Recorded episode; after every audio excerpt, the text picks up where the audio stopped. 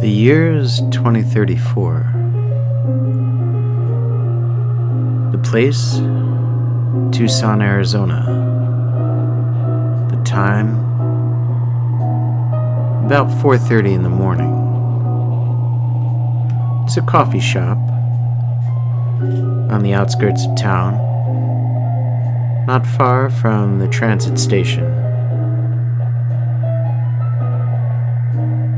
Some people are lingering and waiting for the transit station to open, drinking coffee or tea,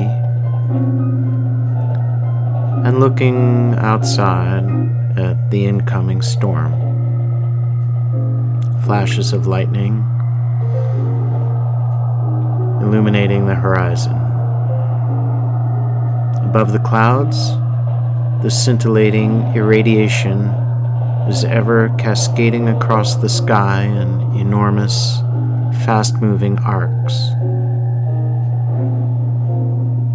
This would normally be terrifying, but for these people, they're used to it. After the Ultra War, humanity lost contact with Europe and Asia, Africa, even South America. Not clear if there are any other survivors than those found in North America. Inside the coffee shop, it's warm, and the rounded walls are obscured by tapestries and little flowers on shelves. And the girl at the counter bustles around, waiting for the next customer to step up.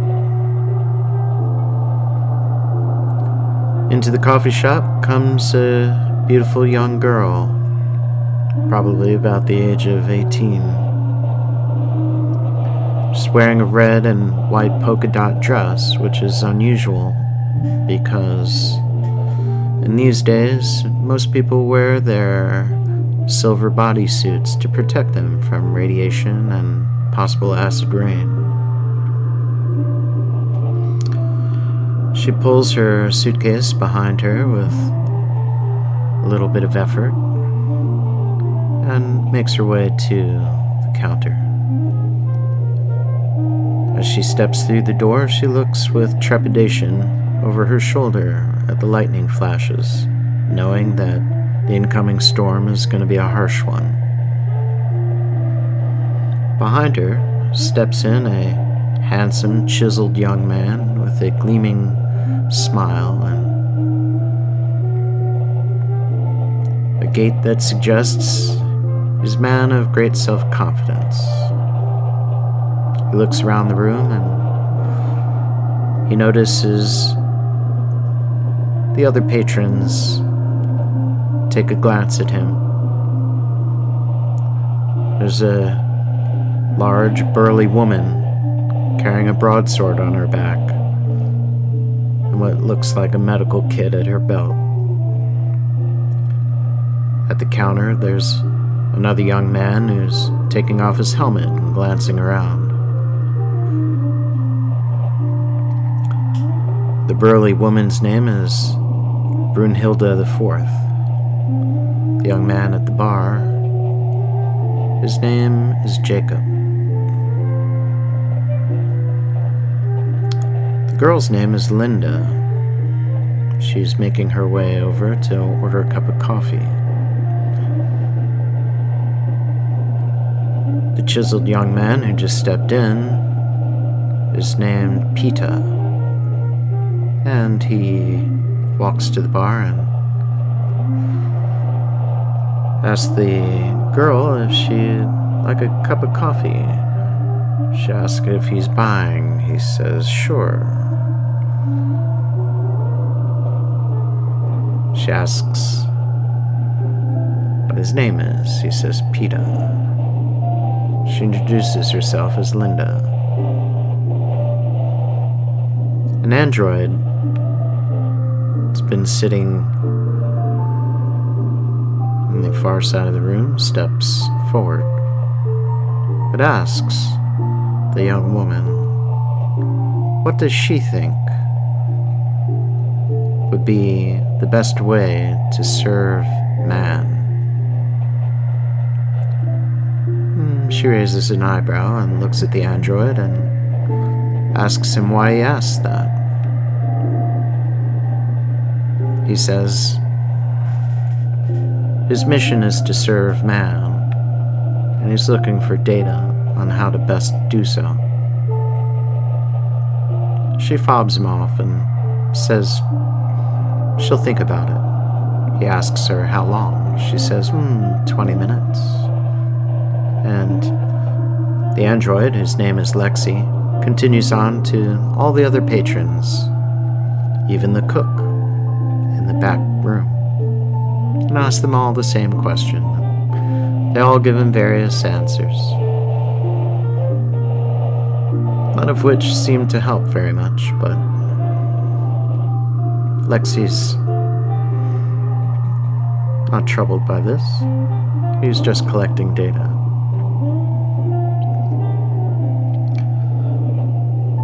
Across the street, Peeta notices that the lights of the transit station are turning on. And they all get their gear together and trundle out and dash across the street as the storm has just started. Lightning and thunder are severe. The rain comes pelting down.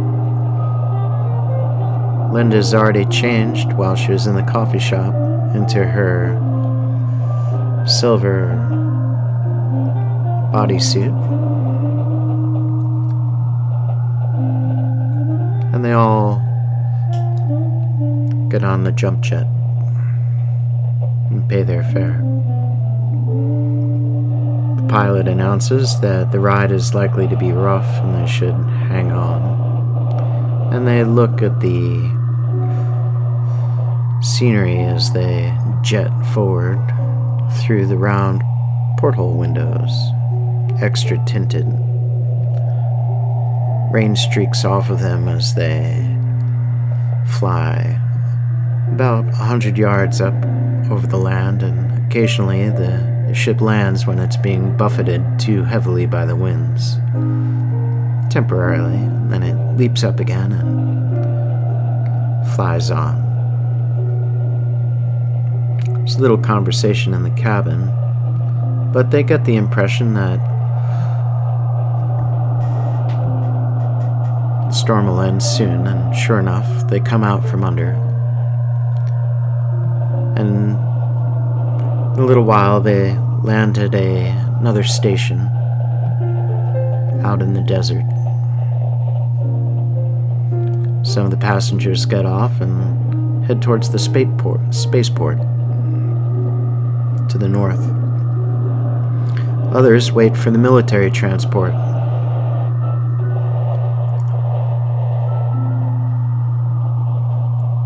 When the military transport arrives, it's a sleeker, military style jump jet. The pilot's cabin is separated from the main cabin. They get in, and it flies off, and they are introduced to Lieutenant Brisbane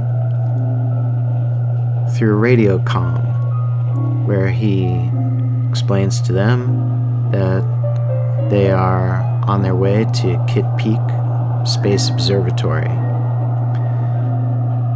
where they will go through medical examination and, if they are found fit, they will be inducted into Federation Command Special Force, which they've all been accepted into.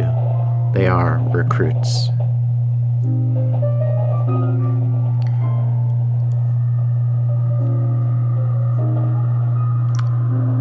Lieutenant Brisbane explains that they will be observed as they are asked to select among one of three missions for which they will only be given the code names. Brisbane tells them that the code names are Operation Black Wind, Operation Silver Eye, and Operation Iron Sand. They have about an hour before they will arrive at Kitt Peak, and by then they should have made their decision. Brisbane explains that they will be observed making this decision and that they should use their intelligence and their intuition, and that Brisbane is looking for leadership skills. This is their first assignment. They debate about it. One of the members, Peta, is a Mentarian, kind of psychic explorer and he uses his power of instant insight, kind of quantum consciousness that allows him to instantly know the answer to complex questions. And he derives the solution that the most important of the three missions is Operation Silver Eye One of the other members, who also happens to be a Mentarian, senses that this is also the correct answer. Lexi, on the other hand,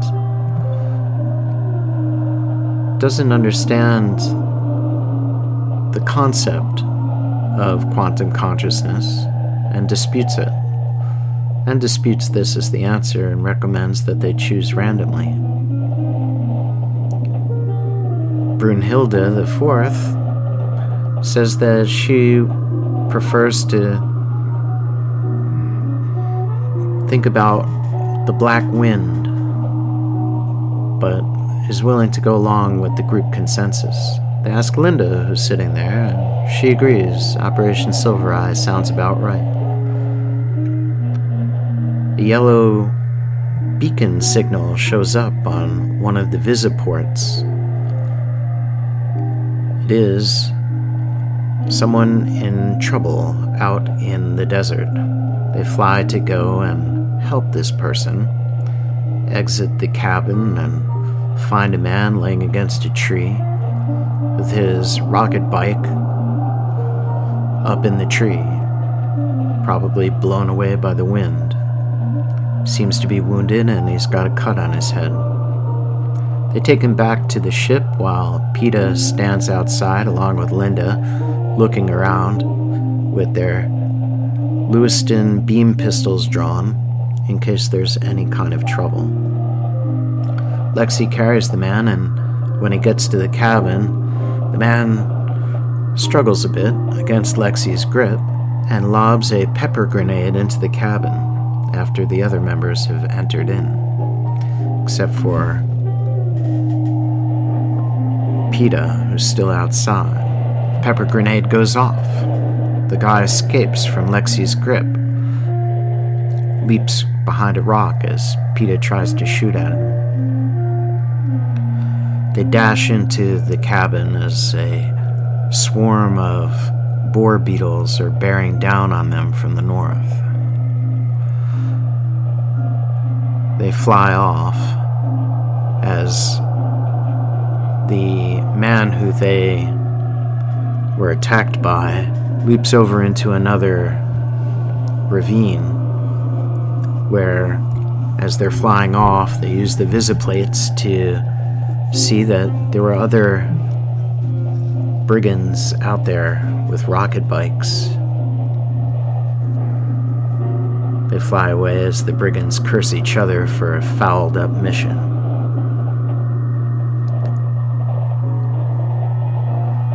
They arrive at Kitt Peak Space Observatory and are greeted by Lieutenant Brisbane, who welcomes them and his daughter, Linda Brisbane. They are taken to the facility where the medical offices are and are given their routine medical inspections, examinations, and paperwork. The office is in a very old building green and white linoleum, fluorescent lights. The optometrist asked them questions about whether or not they have any known diseases or is there any reason why they should not be accepted into special force, and they all answer there is no reason that they know of. A few strange sentences are said. The light shall emit from your eye. Strikes Peeta as odd, but he doesn't seem to get any information out of the doctor as to what he meant by that. Jacob's also puzzled by a statement of that kind, but they pass over it, and they all pass the medical exam, and Lieutenant Brisbane arrives and asks them if they're all willing to join Special Force and proceed with the induction ceremony. They all agree, and they go to another hall, an elegant hall. There are members of Federation Special Force presiding over the ceremony, and they all swear allegiance to Federation Command and to do their utmost to help and aid civilization and bring it back to prosperity.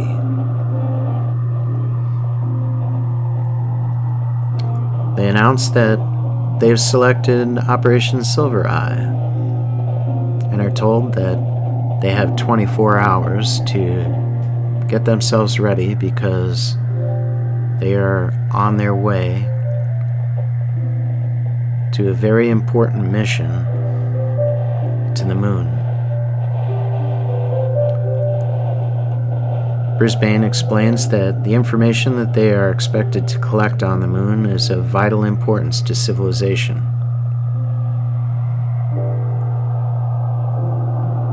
They all